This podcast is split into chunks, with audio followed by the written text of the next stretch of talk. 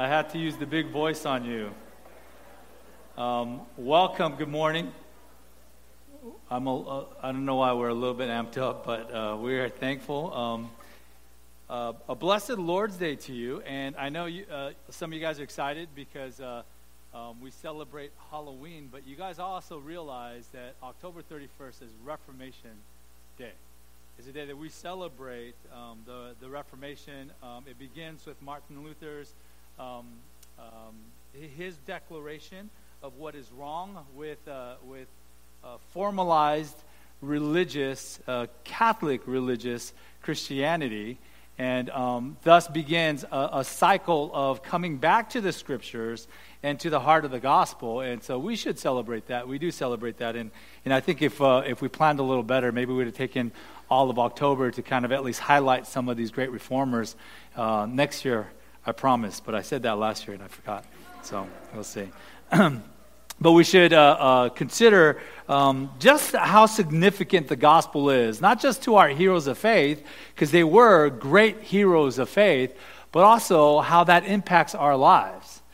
And, um, and really, that's uh, kind of part of what we will look at going forward for the rest of our study in the book of Romans. If you turn to Romans chapter 15, we begin in verse 14. Today we'll just be looking at verses 14 through 21, but this begins really the concluding comments, the final epilogue of the letter to the Christians in Rome. And uh, um, we might be tempted, right, as we as we read these final kind of personal comments, um, to kind of push that aside as being a little less significant. Right? It's certainly less theological, and so maybe uh, less important, less directly impactful. It would miss the fact that every epilogue, right, especially the final portions of letters, they tend to be filled with personal salutations, but also personal encouragements um, Paul speaks of some of his plans for the future. And what we have revealed in these final chapter and a half is just Paul, the apostle to the Gentiles, just kind of opening his heart to us. And that, that, that's why I think this morning it's about the contours, right? The shape of a missionary heart. It's about Paul putting out there what his heart, not just for the Romans is, but what his heart for being an apostle of Jesus Christ, being a herald of the gospel that saves and transforms human hearts and rescues sinners. It's about him showing what his heart, his gospel saturated heart, looks like. And hopefully, by that, um, by that example, um, it might be an encouragement to us to think about how we should think about our, um, our life, our heart, our desires, and uh, what the gospel should mean for us. This is uh, Romans chapter 15. Let me read you verses 14 through 21, and then we'll go and we'll unpack these. We have a lot to say, and we'll try to squeeze it all in, but, um, but we're thankful uh, for, this, uh, for this picture of, of Paul's heart. Romans 15, starting verse 14. I myself am satisfied about you, my brothers, that you yourselves are full of goodness, filled with all knowledge, and able to instruct one another. But on some points I have written to you very boldly by way of reminder because of the grace given me by God. To be a minister of Christ Jesus to the Gentiles in the priestly service of the gospel of God, so that the offering of the Gentiles may be acceptable, sanctified by the Holy Spirit. In Christ Jesus, then, I have reason to be proud of my work for God, for I will not venture to speak of anything except what Christ has accomplished through me to bring the Gentiles to obedience by word and deed.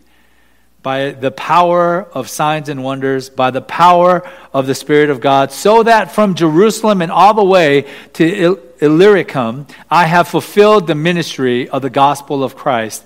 And thus, I make it my ambition to preach the gospel, not where Christ has already been named, lest I build on someone else's foundation, but as it is written, those who have never been told of him will see, and those who have never heard will understand. Let's pray.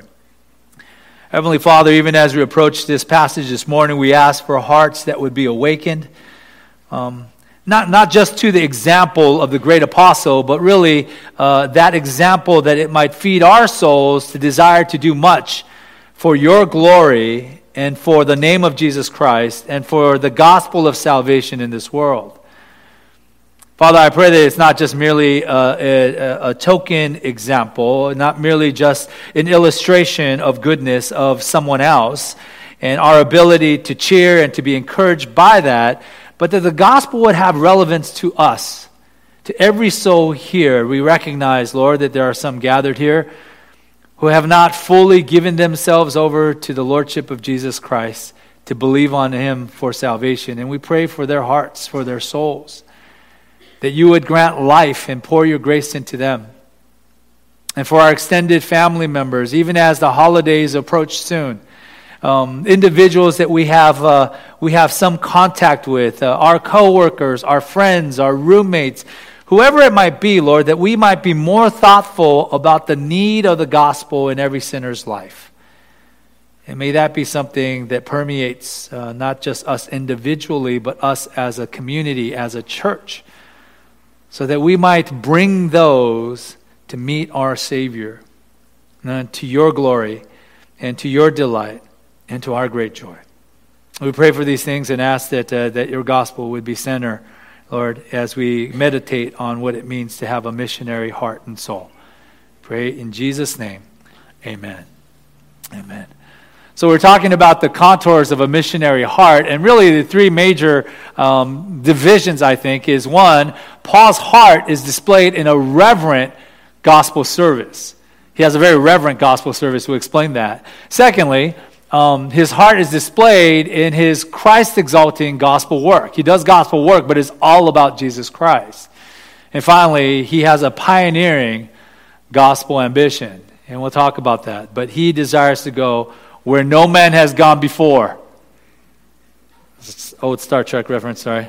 But nevertheless, reverent gospel service, verses 14 through 16. We begin with this idea of his gospel service, right? His ministry to the Gentiles. And, and right off the bat, it begins in verse 14 with brotherly affirmation. Brotherly affirmation. Look at verse 14. I myself am satisfied about you, my brothers, that you yourselves are full of goodness, filled with all knowledge, and able to instruct one another. He begins with, I myself, uh, that I'm satisfied about you. And just the fact that he's focusing on his thoughts concerning these brothers begins to shift in this letter towards his final and personal remarks. That, that's right off the bat. But, but this is what is interesting. Because I don't know if we, I've said this before, but we've probably mentioned it at some point. But in the Greek, like some languages, right, English is not necessarily like this, but our verb structure tells you who the subject is. Our, our English does do that when we use commands. Like if I say, hey, go hit the ball, right? Then what is implied is you, the subject, go hit the ball. I don't have to say, you go hit the ball. In fact, if I say, you go hit the ball, right, then I'm putting some extra emphasis on you in particular, or on you as a team in particular. Do you realize that? And so that's what's happening in the Greek here. The term I am satisfied, it is baked into the very construction of the verb for satisfied that it is Paul speaking. So that we would easily translate it if he didn't add the other pronouns, just I'm satisfied about you. And that would make perfect sense, and that would carry the meaning forward. His emphasis placed on himself by saying, I myself am satisfied, by adding a couple of pronouns there, tells us that it's about him. and, and I think it's about him as it relates to these particular brothers. He's about to say, right, that on some points in the next verse, that he has written some things very boldly by way of reminder. In other words, I think what Paul is addressing is that these Roman Christians, on reading all the things that Paul has written to them, might have some thought that Paul thinks we are deficient in faith. Paul, Paul thinks we're not quite where we need to be. He's telling us some basic stuff, and he's telling us a little bit more deeply some of these basic things, but I wonder if the great apostle thinks that we are kind of wandering or not doing too well. There may be doubts about um, how the apostle thinks about them, but in actuality, Paul thinks much about them. In the opening verses, in verse 8, he ta- tells them that their faith is known throughout the world. He appreciates them. In fact, besides the Thessalonian Christians, no other letter that Paul has written is without a very specific rebuke. In other words, he thinks much about the Roman Christians. This is him just kind of doubling down and letting them know with great brotherly affirmation that he is glad and satisfied about them. The term for satisfied is a word that means um, something along the lines of convinced. And the idea is that Paul has come to a convinced or settled opinion about them. He is saying, I'm just not, you know, just just glad about you. I am satisfied. I'm certain. I am convinced. And I myself, so that you understand that I'm not coming at you with, with difficulties as if you're doing something wrong. I'm coming to you glad with conviction for you, my brothers in Christ, because I will affirm that you are full of goodness, filled with all knowledge, and able to instruct one another. These are all the, the, the three elements of fullness that Paul wants to address with them, that they're one, full of goodness. This is spiritual goodness. And in fact, the word that is used for goodness here is a word that you don't find in classical Greek, but is only found in the Greek translation of the Old Testament. It is the kind of good that is spiritually good. Spiritually good, not just kind of ethereal, kind of, you know, woo, kind of good, but actually Christian good. Or if it was in the Old Testament translation of the Greek translation of the Old Testament Hebrew, it would be the kind of goodness, right, that is like unto God. This is like God's goodness. It, it, he is defining for us that there is a goodness that characterizes the people of God, and he's saying, You're full of that. You're doing great. There, there is stuff about you that makes it clear that you are God's. I liken it to Ephesians 2 8 through 10, when, remember Ephesians 2, for by grace you have been saved through faith, not of your own doing. It is the gift of God, not as a result of works, so that no one may boast. Most of us know those two verses.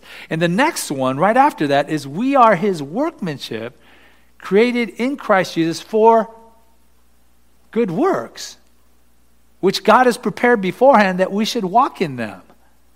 We are his workmanship, his, his handiwork, his craftsmanship, and we have been recreated in Christ Jesus for a purpose, for good works.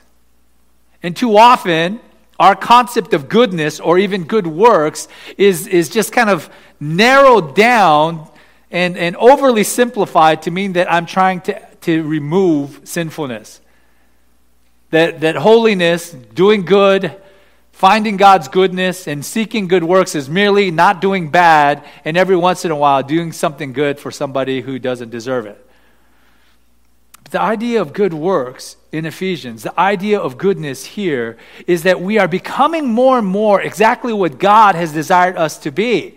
Let me give you a quick rundown in the book of Ephesians because you might ask, well, what does good works mean? And you might think, well, you know, you should give some money away or you should, you know, you should say something nice to somebody even though they don't deserve it or something. It can include those things, but this is what Ephesians says about some of these good works. It says in Ephesians 3:19 that you should walk in the knowledge of the love of Christ. In chapter 4, the first part, it says that we should walk in a manner worthy of the gospel in humility, gentleness, patience, bearing with one another in love, promoting the unity of the body of Christ. Later on in chapter 4, it says that we are to be ministers right? To minister to the body according to, the, to your giftedness, to build up the body to the point of its maturity. We're to put off the old self and put on the new self in holiness. We're supposed to speak truth. We're supposed to work with our hands so that we might give stuff away. We're supposed to be kind, tenderhearted, forgiving one another as Christ, as God in Christ has forgiven us. We're to be imitators of God in chapter 5, walking in love, redeeming the time, being filled with the Spirit, worshiping in, in each other's presence, submitting to one another when appropriate, wives submitting to husbands, husbands loving their wives as Christ loved the church, children obeying their parents, bondservants and masters likewise pleasing God in all of their interactions. Does that sound like a laundry list of just stuff you got to do or don't do? That's the whole being. And Paul is saying, This is what you are to me. He's saying, in case you feel like I am thinking of you negatively, he's saying, I am fully satisfied about you because you are fully enjoying the goodness of God in character and life. These guys are fulfilling these things. So, there is a brotherly affirmation, all right? And that brotherly affirmation is about the fullness of the goodness of Christ's work in their lives. Secondly, right, the second phrase there, not only that you are yourselves full of goodness, filled with all knowledge and able to instruct one another. They're also filled with all knowledge and they're able to instruct one another. Filled with all knowledge doesn't suggest that they are just, just, you know, super knowledgeable as if they have received an entire data dump of theological information. Not at all.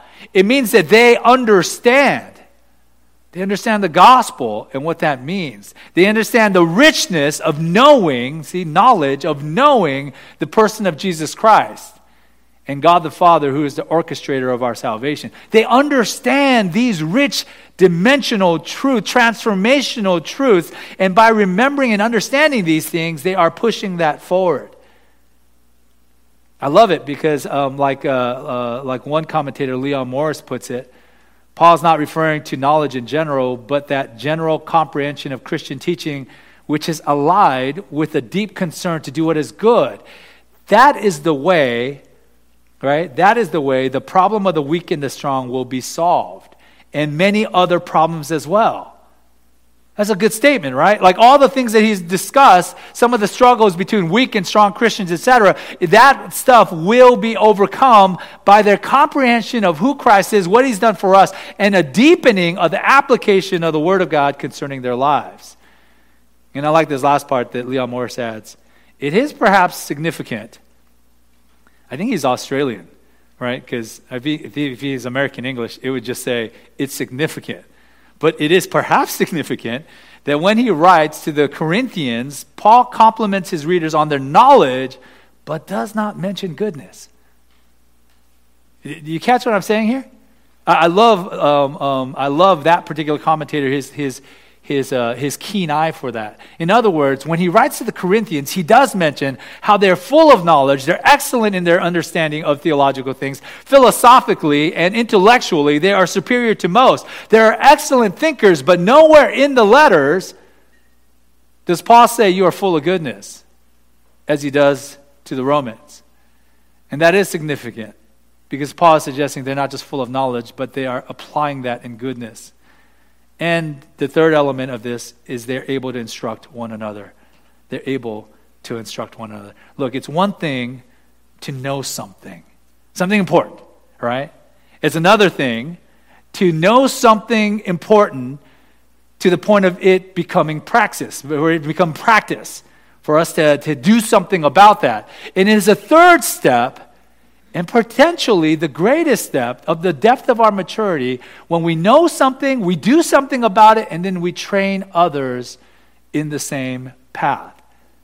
Right? Uh, you could take something as simple as, you know, having a theory of how to grow corn, to actually taking that theory and growing corn. And then taking other farmers who don't know how to grow corn and helping them learn how to grow corn.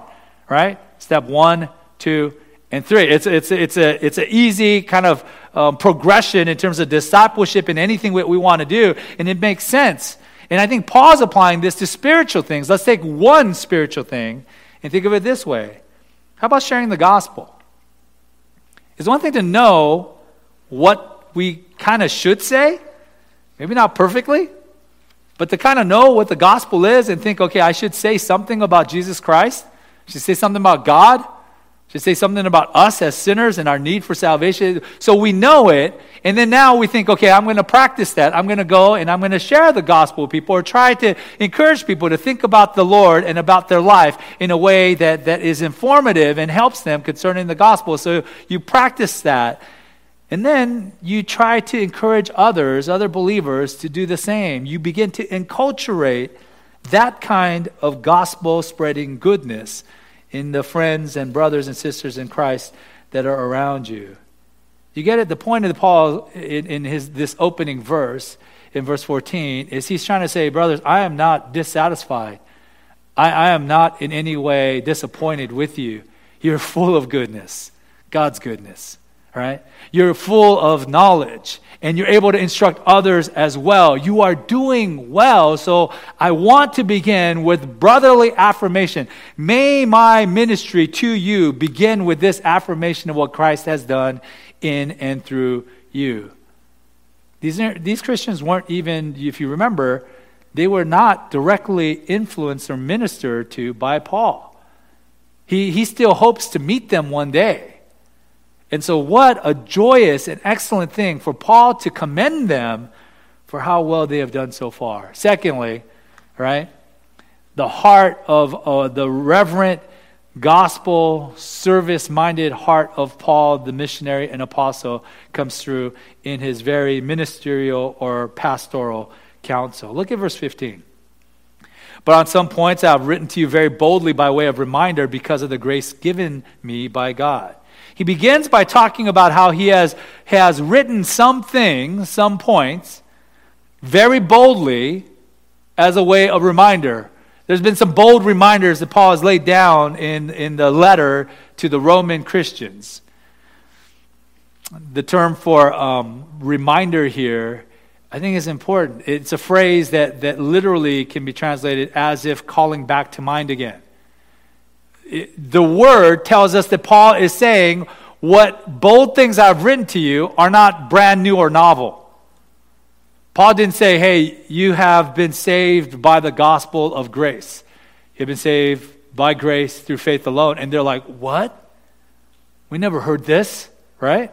No, he's saying there's nothing new, there's nothing novel. I'm telling you things that you know. I'm reminding you of the very things that you have you have already learned and have already utilized and have already incorporated into your life. But I've written to you boldly nevertheless to reinforce some of these theological truths.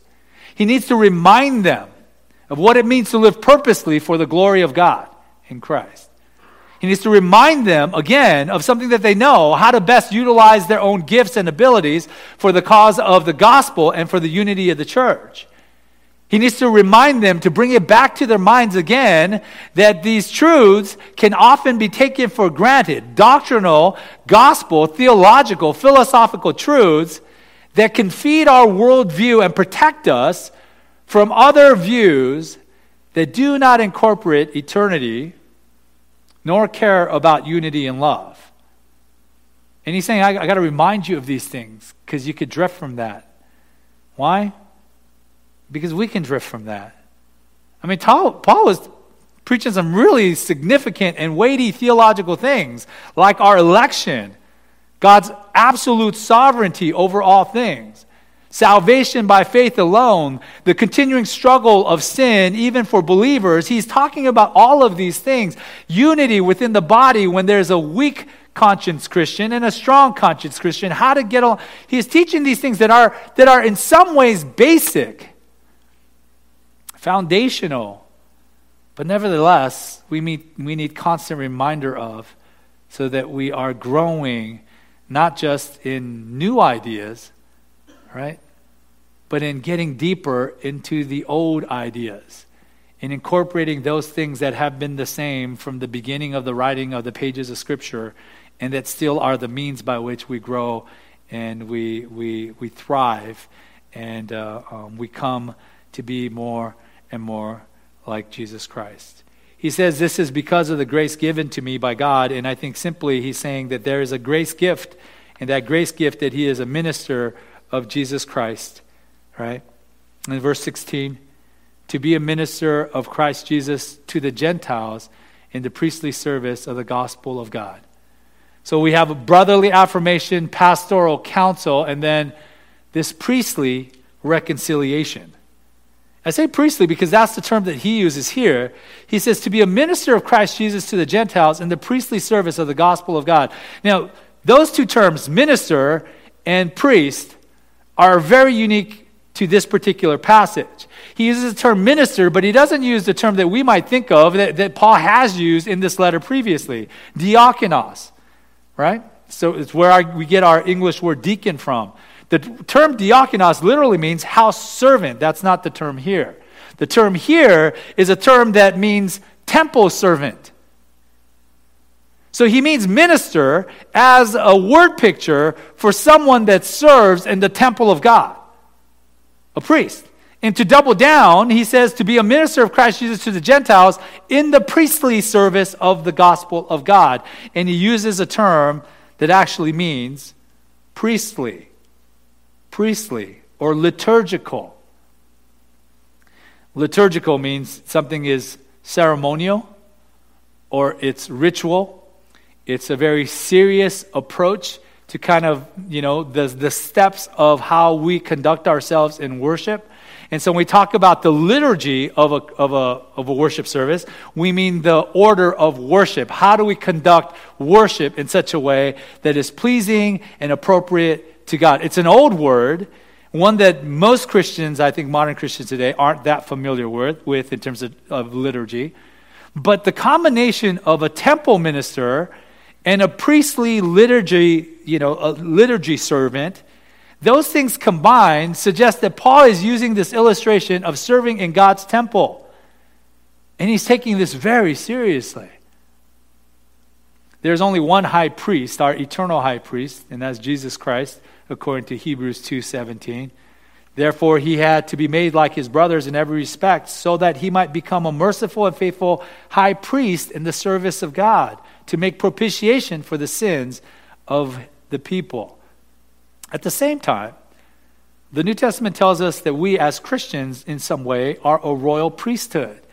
1 Peter 2 9, you are a chosen race, a royal priesthood, a holy nation, a people for his own possession, that you may proclaim the excellencies of him who called you out of darkness into his marvelous light. Why is Paul using temple service, all right, word pictures?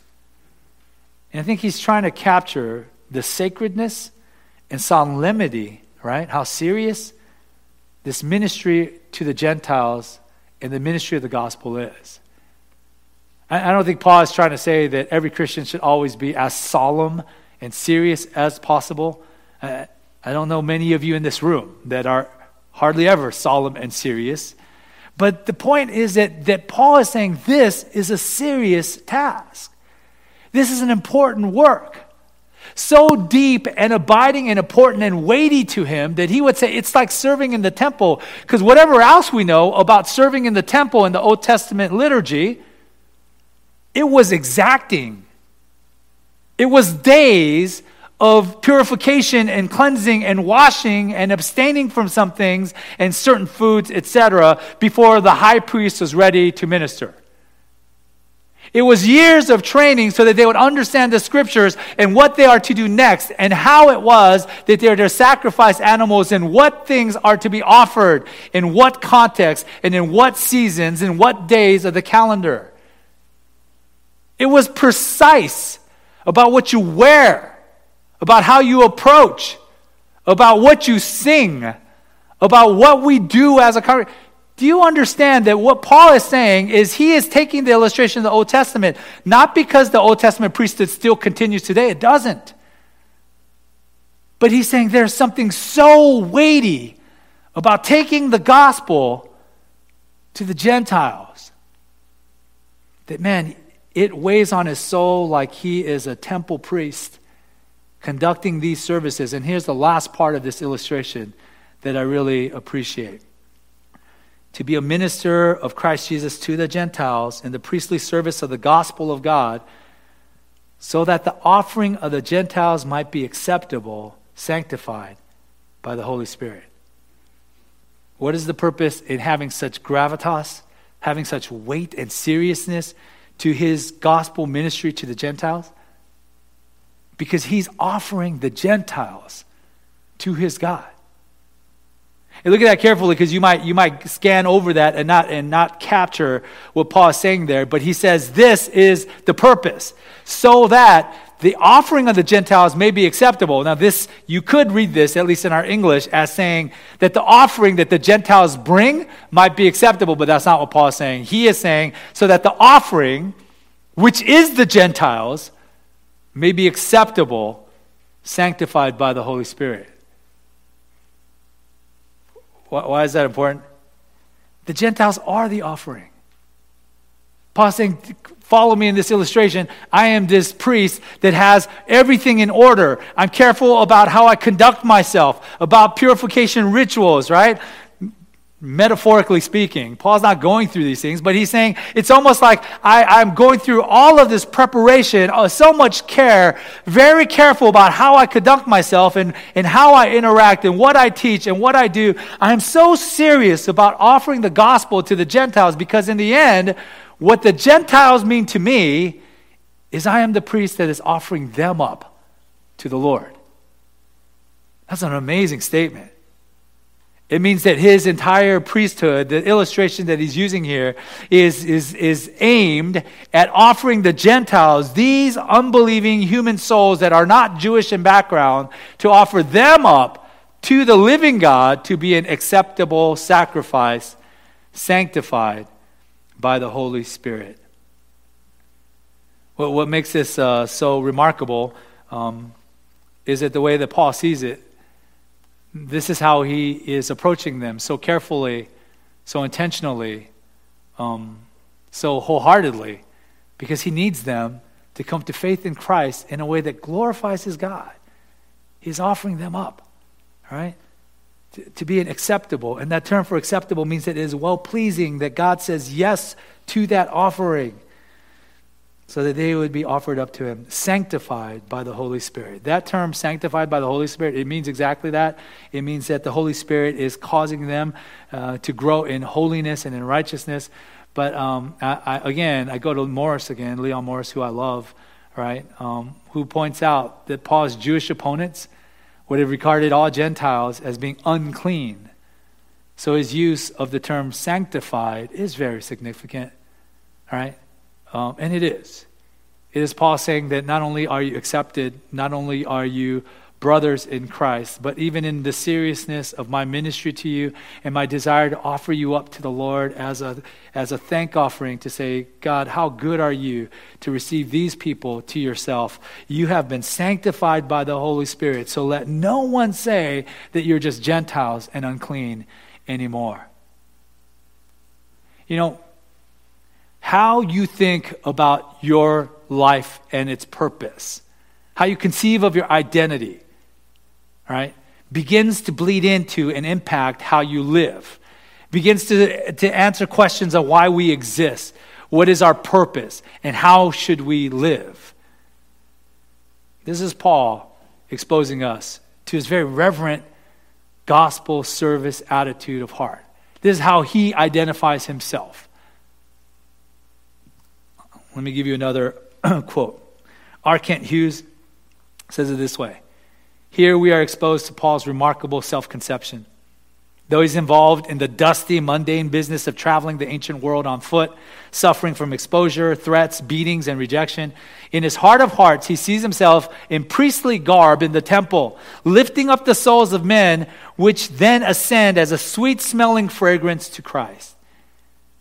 And he adds, if only we could see our service as such, our lives would be transformed.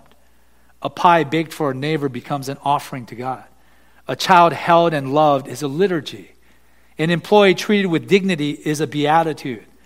The gospel shared is a song in heaven's courts. A Sunday school class well taught, a fragrance to God.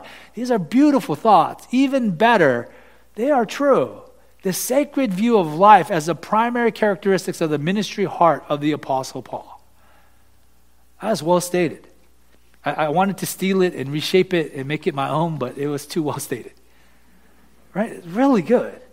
In other words, if we begin to think in that same reverential, gospel ministry, big hearted, want to brotherly affirm people, want to pastorally counsel them, remind them to bring them back to the fundamentals and the basics of the gospel, want to, to, to offer up those who have not known Christ to Christ, to connect, to reconcile God and man and sinner, right?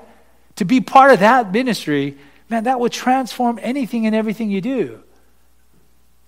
Do you have to become a full time pastor? No. You have to become a full time missionary? No. You could.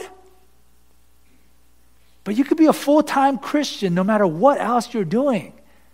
And I think that's what we catch from this great apostle, right? So, reverent gospel service. Secondly, Christ exalting gospel work. Christ exalting gospel work. Beginning of verse 17, you see um, uh, there's going to be five kind of really quick things that are kind of given to us in verses uh, 17 to 19. He begins, In Christ Jesus, then, I have reason to be proud of my work for God. So he begins by this wor- word, I have reason to be proud. The word for being proud is a word that means boast. So it, it, I think a better translation for us might be, I have reason to boast of my work for God. And I think the ESV translators are trying to pull that back a little bit because the point of the verse is that he's not boasting in himself and he's not boasting in his work. He's boasting in his work for God, yes, but you got to catch the first phrase in Christ Jesus, I have reason to boast of my work for God.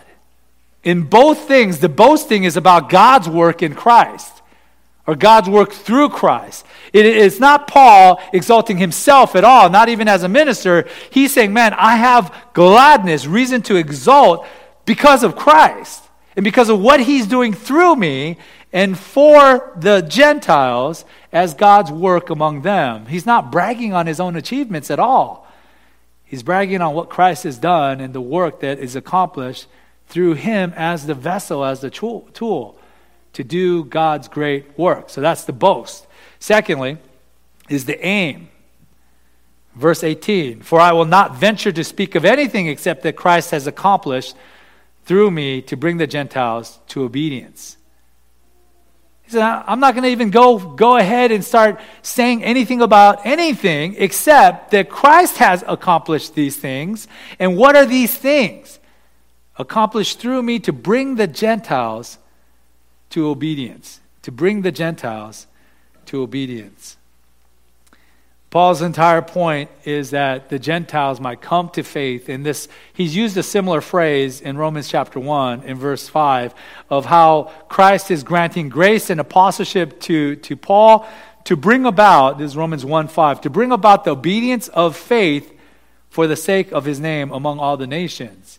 So, see, he's using a similar phrase in that he's saying that, that in the end, it's, it's faith in Christ that leads unto obedience to the gospel. That's the aim, that's the ambition. So, he's saying, I'm not going to venture to speak of anything. I just want Christ to be known so that the Gentiles would fall in line. And they would fall in line how, right? If the boast is God is working through me in Christ, and the aim is that the Gentiles might come to obedience to the gospel. The method has been just word and deed. That's the last part of verse 18. For I will not venture to speak of anything except what Christ has accomplished through me to bring the Gentiles to obedience by word and deed. This is the means by which Paul has brought the gospel to the Gentiles. He has spoken, right? He has, he has, he has given um, um, encouragements, exhortations, and really um, he has instructed what the gospel is. And then, by his deeds, he has acted in such a way that demonstrates the gospel is not just an idea, right? So that I could give you an idea and I could live differently, but that it's an idea that would transform your lives. And everything he has done has been tried to be consistent with the gospel of salvation that has come from Christ. I'll give you a great example in 1 Thess chapter 2. This is a long one. If you want to turn there, you can turn there. But in 1 Thess chapter 2, starting verse 2, it says this But though we had already suffered um, and been shamefully treated in Philippi, as you know, we had boldness in our God to declare to you the gospel of God in the midst of such conflict. For our appeal does not spring from error or impurity or any attempt to deceive. But just as we have been approved by God to be entrusted with the gospel, so we speak, not to please men, but to please God who tests our hearts. For we never came with words of flattery, as you know, nor with the pretext for greed, God is witness, nor did we seek glory from people, whether from you or from others, though we could have made demands as apostles of Christ. So, see, all this point, Paul is just kind of laying out that we could have done this, we could have, we didn't. All right? It wasn't about us. And then verse 7 of, of 1 Thess 2. But we were gentle among you, like a nursing mother taking care of her own children. So, being affectionately desirous of, uh, for you, we were ready to share with you not only the gospel of God, but also our own selves, because you have become very dear to us. For you remember, brothers, our labor and toil. We worked night and day that we might not be a burden to any of you while we proclaim to you the gospel of God. You are witnesses, and God also, how holy and righteous and blameless was our conduct toward you believers. Is you what Paul's saying? He can just come and preach the gospel and say, Hey, I'm preaching the gospel, man. Hook me up with something. I remember there's a, um, a restaurant owned by a friend, and then uh, um, I think it was his dad, it was, as a relative that was running it, um, Korean family. And um, we were talking about some stuff, and he knew that I was a pastor, and he said, Oh, hey, um, I'm, I'm glad you're here. I'm thank, thank, thankful for pastors coming in and stuff. He goes, he goes, I'll be honest though, you know, I haven't really been going to church, and uh, um, a lot of pastors come in, and they just sit down and they tell me, hey, I'm a pastor. Give me some free food. Right? And so I think uh, he appreciated that I didn't go, I'm a pastor, give me some free food. I said, you know, I am his pastor, give me some free food. I, I didn't. But, but this is Paul saying that, listen, did he come with a pretext to get something from you? Did it, did it kind of have that kind of slick feel to him? That sliminess to him where he's coming and saying, hey, listen, I got great news for you. It's going to be great, you know, um, and oh, oh, man, I'm not feeling good. This, uh, this old jacket, I need a new jacket. But anyway, I just want you to know that we got, right?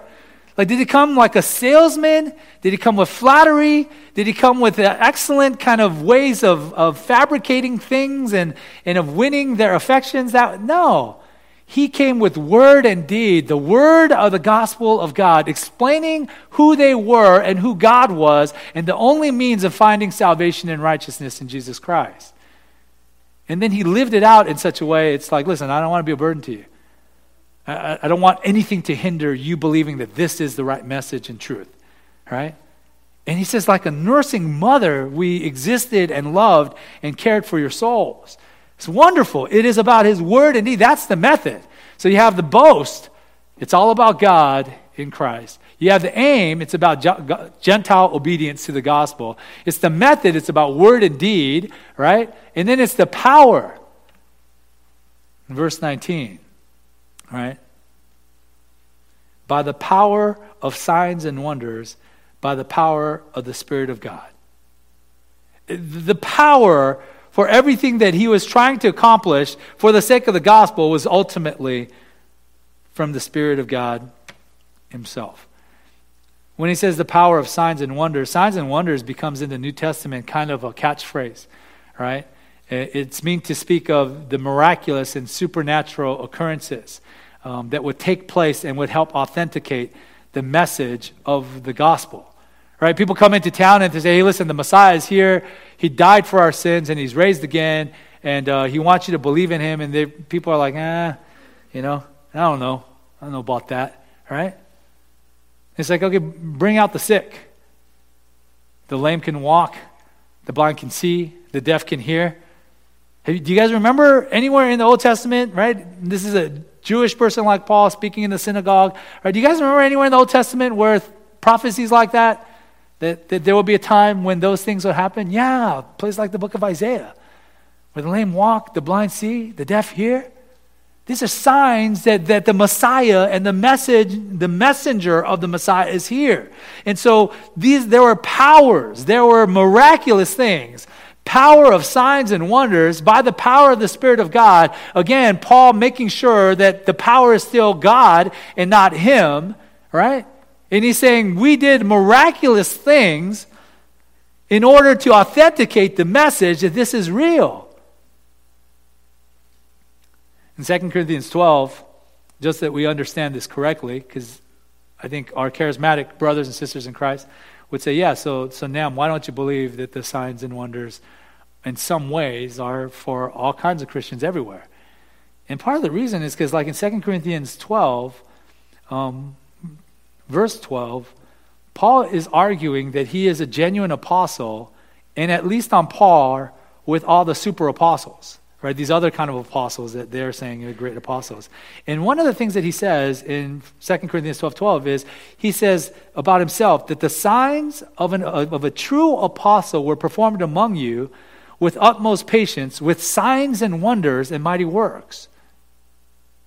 So, see, if Paul is saying the authenticating signs were these miraculous healings and other miraculous things that took place through me because I'm an apostle, if that's what confirmed me as an apostle, dude, that can't be for everybody. Right? If all of us had the capacity to do that, or if the vast majority or, or, or any number of people could do that, then it would, Paul was making no sense argument, right? Hey man, if the gospel of Jesus Christ could save me by grace, then I'm an apostle. And we'd all laugh and go, dude, every Christian is saved by that. By that. Why, why would that prove that you're an apostle? Right? but that you could do signs and wonders and demonstrate the power of the Holy Spirit, that was a legitimate expression of the authentication of the message. So you have then, right, you have all of these. You have the boast, God's work in Christ, the aim, Gentile obedience to the gospel, the method, by proclamation and by living it out. And then you have the power. It is the power of the Holy Spirit. You know, the other thing about the power of the Holy Spirit is with all the things that the book of Acts reports about what was happening in the beginning of the church. Again, you right? The blind healed so they could he- see, the deaf healed so they could hear, the lame could walk, all kinds of people raised from the dead, all kinds of wonders taking place. But the greatest miraculous work of supernatural um, power is still the transformation of a sinner, right? to repent from their sins and believe on Jesus Christ unto life. That there, there is no life giving, transforming, supernatural work like the transformation of a rebel and a sinner to become a beloved child and a saint. To take him, her, who left to themselves would only dig deeper, right? The depths of their sinfulness and increase the weight and the deserving of eternal hell. And then to grant to them not just salvation, but a desire to honor the one true God and to live the life that God has desired them to live. All by faith in Christ alone. That's the power of the Holy Spirit. So you have the power, then finally you have the extent mentioned in the last part of verse 19. Verse 19 says, By the power of signs and wonders, by the power of the Spirit of God, so that from Jerusalem and all the way around to Illyricum, um, I have fulfilled the ministry of the gospel of Christ. Paul is literally saying that the extent of his ministry has been that he has fulfilled everything. He has gone as far as he is capable of going. It is a little odd, though, because if you read the book of Acts and you follow Paul's journey, um, his missionary endeavors began in Antioch, right? Uh, not necessarily in Jerusalem. Now, it is true, according to G- uh, Galatians 2 9, that his missionary journey, his missions, um, his mission as a whole was affirmed by Jerusalem and the Jerusalem church, according to Galatians 2 9. And maybe Paul means that. But secondly, what is odd is that he mentions Illyricum, right? Which is a place that's not mentioned anywhere else in the New Testament. Paul's not mentioned or connected with Illyricum. So w- why is he saying that he has gone there? And to be honest, I don't know. He might be saying that, you know, that Jerusalem as the epicenter and Illyricum, may, maybe he went there during his missionary trip to uh, Macedonia, but that might be the furthest point, right? That he has gone from Jerusalem and he's trying to say over this 1400 mile stretch, I have stopped off at every point because the key is that he says in the last part, I have fulfilled the ministry of the gospel of Christ. He means that he has completed a task that has been given to him. It's a term that means that he has fulfilled, right, what has been his duty from the start. Um, as one commentator remarks, it's the kind of thing an ambassador would claim in completing the visits en route to the ultimate goal. That as he's going from one place to the other, and that's probably why he means Jerusalem, because that's where the faith started, right? And to the Gentile world, to Illyricum, the furthest point that he knows, that along that route, he stopped every place that God would have him to stop as the messenger and ambassador of the Lord Jesus Christ. That's the way it was for all the great missionaries, right? All the great missionaries that followed in the footsteps of Paul. Um, they left everything behind so they might pursue the things of Christ.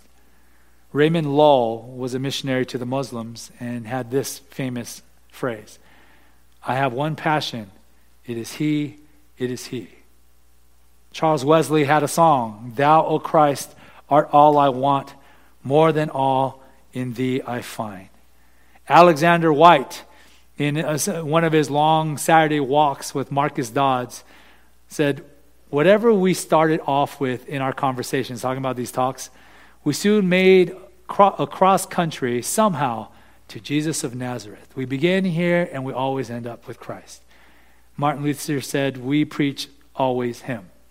This may seem a limited and monotonous subject, likely to be soon exhausted, but we are never at the end of it. So, this is the missionary appetite, right? That he needs to preach Christ and to fulfill his ministry and to take it anywhere and everywhere it goes to the exaltation of Christ, his Savior and his Lord. That's the heart of Christ's exalting gospel ministry. Finally, right? And this one doesn't have any subpoints, it just has a singular point. So, don't panic if you think we have so much to go two verses that just kind of express Paul's pioneering gospel ambition. Verse 20 and 21. And thus I make it my ambition to preach the gospel, not where Christ has already been named, lest I build on someone else's foundation, but as it is written, those who have never been told of him will see, and those who have never heard will understand. Verse 21 is just a quote from Isaiah 52, just to sprinkle in like, like Paul's understanding, him, him trying to say it's kind of like what the promise to the Gentile world was in Isaiah 52 15, that those who've never been told about him, that they will see, right? That those who have never heard about him will understand. That individuals who are truly unreached might be reached to know and to be saved by the gospel of Jesus Christ. He says, That's my ambition to preach the gospel, not where Christ has already been named, but to an unreached people group. Let me say this Paul is not suggesting, nor is he proclaiming in any way, that it is wrong for us to build on another man's foundation. In fact, Paul himself makes it clear that that's what the church does constantly, right? Someone shared the gospel with you at some point, and maybe that's how you came to faith. And maybe it wasn't at this church. But now that you're at this church, I don't go, hey, listen, I'm trying not to build on another man's foundation, so go find that person that first shared the gospel with you, and then even if they passed away, then just kind of meditate on scripture and kind of kind of do your own thing. That's not the principle. He's not laying down a principle. He's talking about his ambition, his personal ambition. He's saying, man, this is what I choose as my ambition, my heart, my soul, my passion. I want to preach the gospel to people who will not otherwise hear it.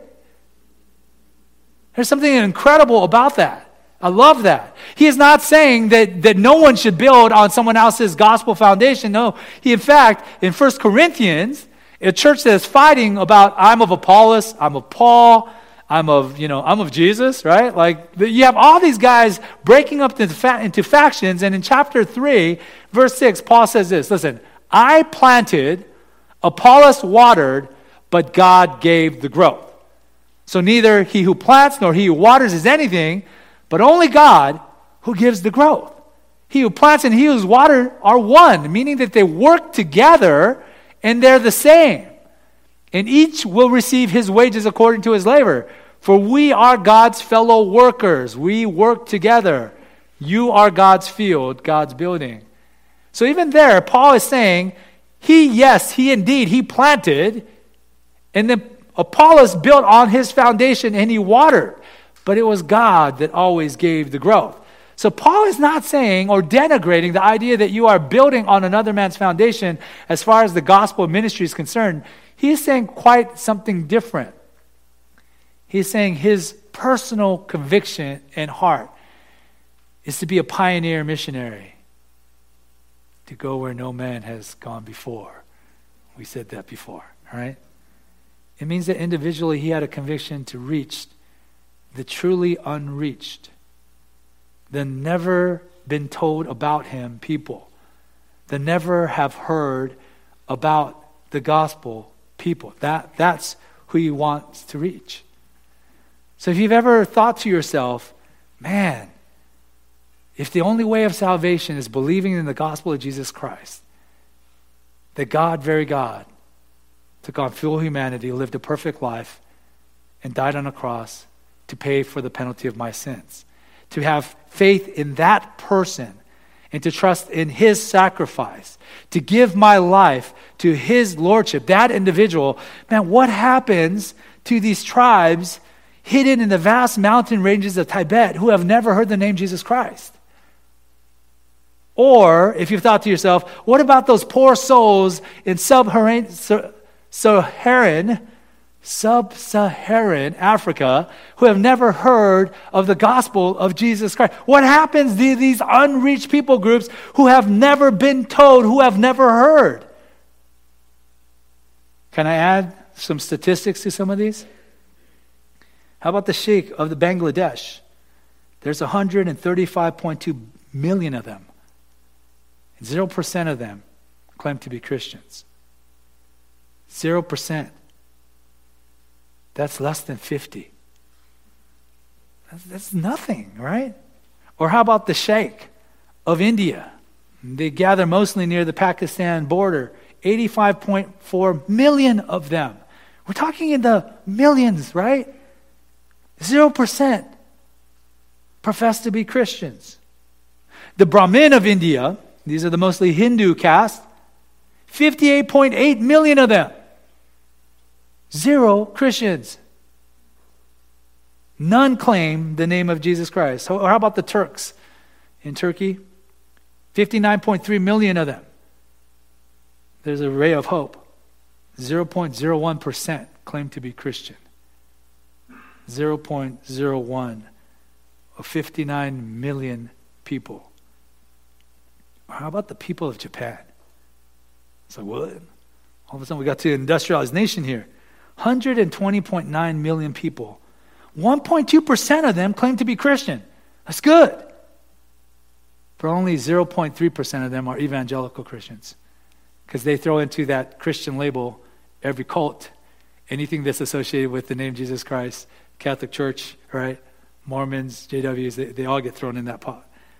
0.3% of 121 million people are evangelicals like us. Listen, we can go through again and again how many how many individuals who need to hear the gospel of Jesus Christ. This is Paul having this broad pioneering spirit to say, listen, it is a good and excellent thing that the church builds up, right?